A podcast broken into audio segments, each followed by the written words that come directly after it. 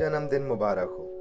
Happy birthday कितना अच्छा लगता है ना सुनने में, जब ऐसा एक दिन आता है और सब जानने वाले तो याद करते ही हैं और ना जानने वाले को भी शायद हमसे ज़्यादा पता नहीं किस चीज़ की खुशी होती है।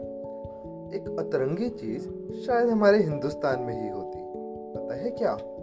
बाकी सबके वैसे तो साल में एक ही बर्थडे आते, लेकिन यहाँ किसी के दो भी आते, किसी का रावण के साथ तो किसी का कृष्ण जी के साथ। और जैसे जैसे हम बड़े होते तो एक ही लाइन सुनते हैं। दोस्तों, अरे ओ, बाकी सब छोड़, पार्टी कहाँ है ये बता।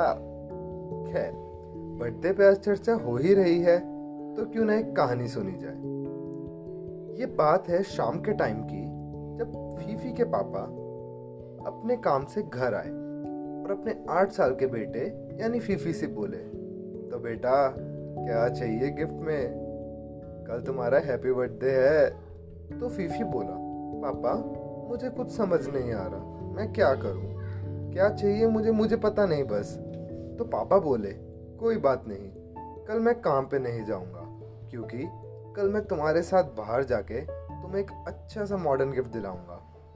तो फीफी बोला, ओके पापा, कल मज़ा आएगा। अगले दिन जब वो बाहर गए तो पापा खुद कंफ्यूज थे कि क्या करें, क्योंकि उनके पास ऐसे कोई पैसे की तो कमी नहीं थी, पर फिर भी सोच में डूब गए कि क्या गिफ्ट दिलाया जाए। तो फीफी से बोले, बेटा, तू किसी चीज़ पे हाथ रख दे आज, बस वो चीज़ तेरी, आज तेरा दिन है। वो नई गाड़ी खरीदने गए और बोला, बेटा बता, कौन सी पसंद है तुझे? बस आज से तू उसमें घूमेगा।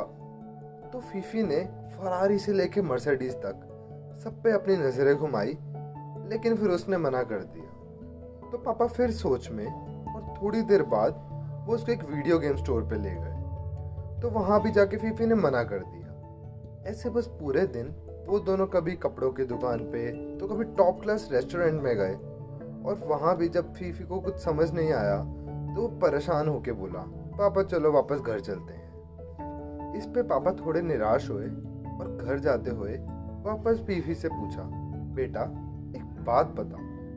मैंने आज तुम्हारे लिए छुट्टी ली कि तुम्हारी फेवरेट चीज़ दिला सकूँ, और तुमने मना किया?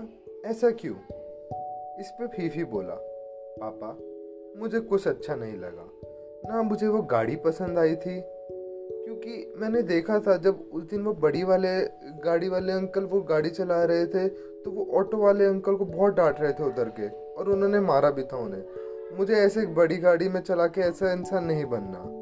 और वो वीडियो गेम तो मेरे पास पहले से है सारी। मुझे तो उन गेम में मज़ा आता है, जो हमारे घर पे वो काम वाली आंटी या बेटा नोनू खेलता है। मुझे वो वाले खिलौने बहुत पसंद है। वो डॉल को सजाता है, सुपरमैन को उड़ाता है, मुझे वैसे बनना है। और बाकी सब चीज़ें भी मैं कर चुका हूँ, और सबसे अब बोर भी हो गया हूँ। इसलिए तो आपसे बीच में मैं बार बार बोल रहा था कि मुझे वो गली वाले पार्क का वो झूला झूलना है। लेकिन आप हमेशा मुझे मना करते कि वो गंदा है, खराब है। बस पहले तुम अपने लिए एक बढ़िया सा गिफ्ट ले लो। मुझे तो वहीं जाना था। आपको पता है मोन्टू के पापा उसको रोज पार्क में झूला झूलाते हैं, वो वाला। और जब मैं वहाँ बालकनी में वो देखता हूँ तो मेरा भी मन करता है कि मैं भी अपने पापा के साथ जाऊँ। लेकिन आपके पास टाइम ही नहीं होता। मैं भी मोन्टू की तरह वैसे झूलना चाहता हूँ। पापा ने गाड़ी साइड में लगाई, फीफी की आँखों में देखा और खुद नम आँखों में सोचने लगे। कितने दूर निकल गए ना? मतलब कितना दूर निकल गए इतने ऐशो आराम को पाते पाते कभी अपने बच्चे को समझ ही नहीं पाया। क्या चाहता है वो? बस अपने पैसों को सब कुछ समझ के मैंने गवा दिया उसका बचपन के दिन, जो शायद मैं उसके साथ बुढ़ापे में बांट सकता। काश काश मैं थोड़ी जल्दी सीख जाता ज़िंदगी का दस्तूर। तो दोस्तों, ये कहानी थी फीफी की। शायद थोड़ी अजीब लगी हो, क्योंकि हम सबको तो यही चाहिए ना, बड़ी गाड़ी, बंगलो और अच्छा फ़ोन। तो क्यों अच्छा नहीं लगेगा? बस इतना समझ लो, सबकी ज़िंदगी अलग है, सबके गिफ्ट अलग है। जब जो मिल जाता है ना, उसकी कदर नहीं रहती। और जो ना मिल पाए, वही मानो बस हीरा बन के रह जाता है। तो जन्मदिन मुबारक हो। Happy birthday